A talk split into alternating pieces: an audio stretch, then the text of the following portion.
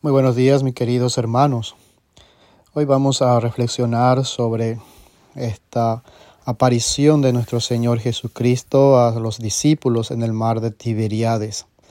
Se encuentra en el Evangelio de San Juan, capítulo 21, versículo de 1 a 14. Y es interesante a, leer y reflexionar estas palabras de Jesús es el relato de la tercera aparición del resucitado a los discípulos junto a las orillas del mar de Tiberíades, que narra la pesca milagrosa.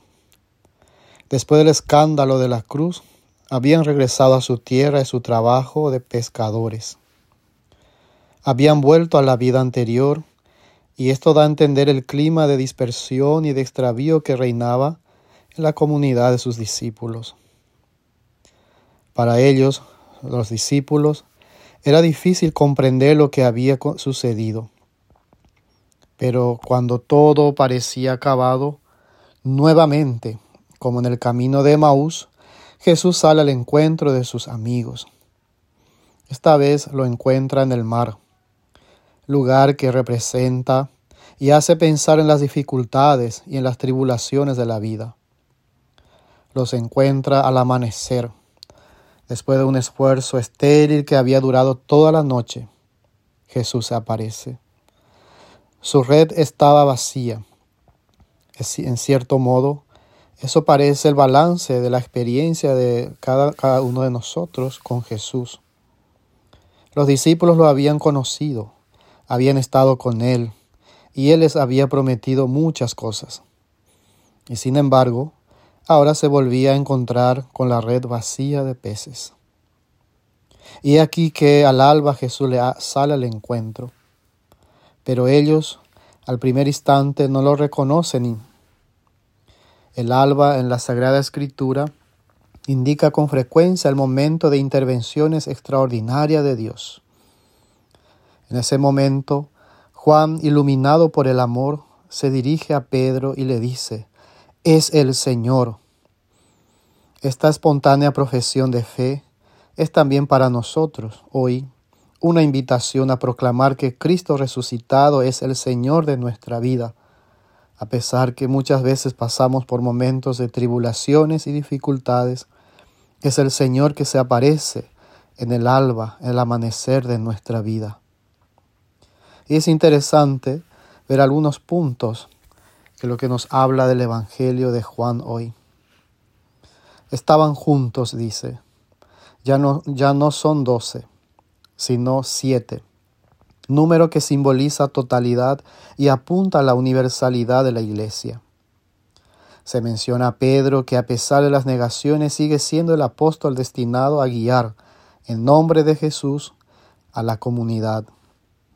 Su autoridad tendrá que estar inspirada por el amor al Señor el buen pastor.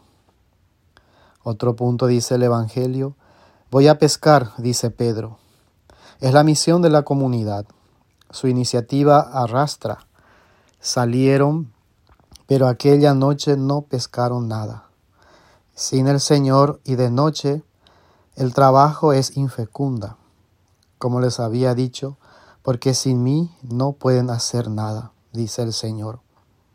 El trabajo sin unión a Jesús no rinde, es cansativo, es pesado. Ni siquiera saben dónde echar la red. El Señor se lo dirá y recogerá fruto abundante. Es la obediencia la escucha a la palabra de Dios. Otro punto que nos habla el Evangelio dice, cuando amaneció. Cristo es la luz del mundo, aurora del sol que nace de lo alto. Su resurrección es el alba de los cielos nuevos y la tierra nueva. Pero ellos, concentrados en sus esfuerzos, no reconocen la obra y el triunfo del Señor en sus vidas. Otro punto dice, echen la red a la derecha. Jesús le ordena, lograrán fruto siguen la enseñanza del Señor. Y el Evangelio dice, obtuvieron una muchedumbre de peces. No dice una gran cantidad, sino una muchedumbre, porque la pesca simboliza la comunidad de fieles, reunidos por la predicación de la iglesia. Y a pesar de ser tantos los rescatados para Cristo, la red de la iglesia no se rompe, porque cuenta con las promesas de Jesús. La confiada adhesión a su palabra es lo que hará fecundo nuestros esfuerzos de cada día. En los misteriosos designios de su sabiduría, Dios sabe cuánto es el tiempo de intervenir. Y entonces, como la dócil adhesión a la palabra del Señor, hizo que se llenara la red de los discípulos. Así también en todos los tiempos, incluidos el nuestro, el Espíritu del Señor puede hacer eficaz la misión de la Iglesia en el mundo. Él dice, echan la red y encontrarán. Este mandato de Jesús fue dócilmente acogido por los santos de nuestra Iglesia Católica y su existencia experimentó el milagro de una pesca espiritual abundante.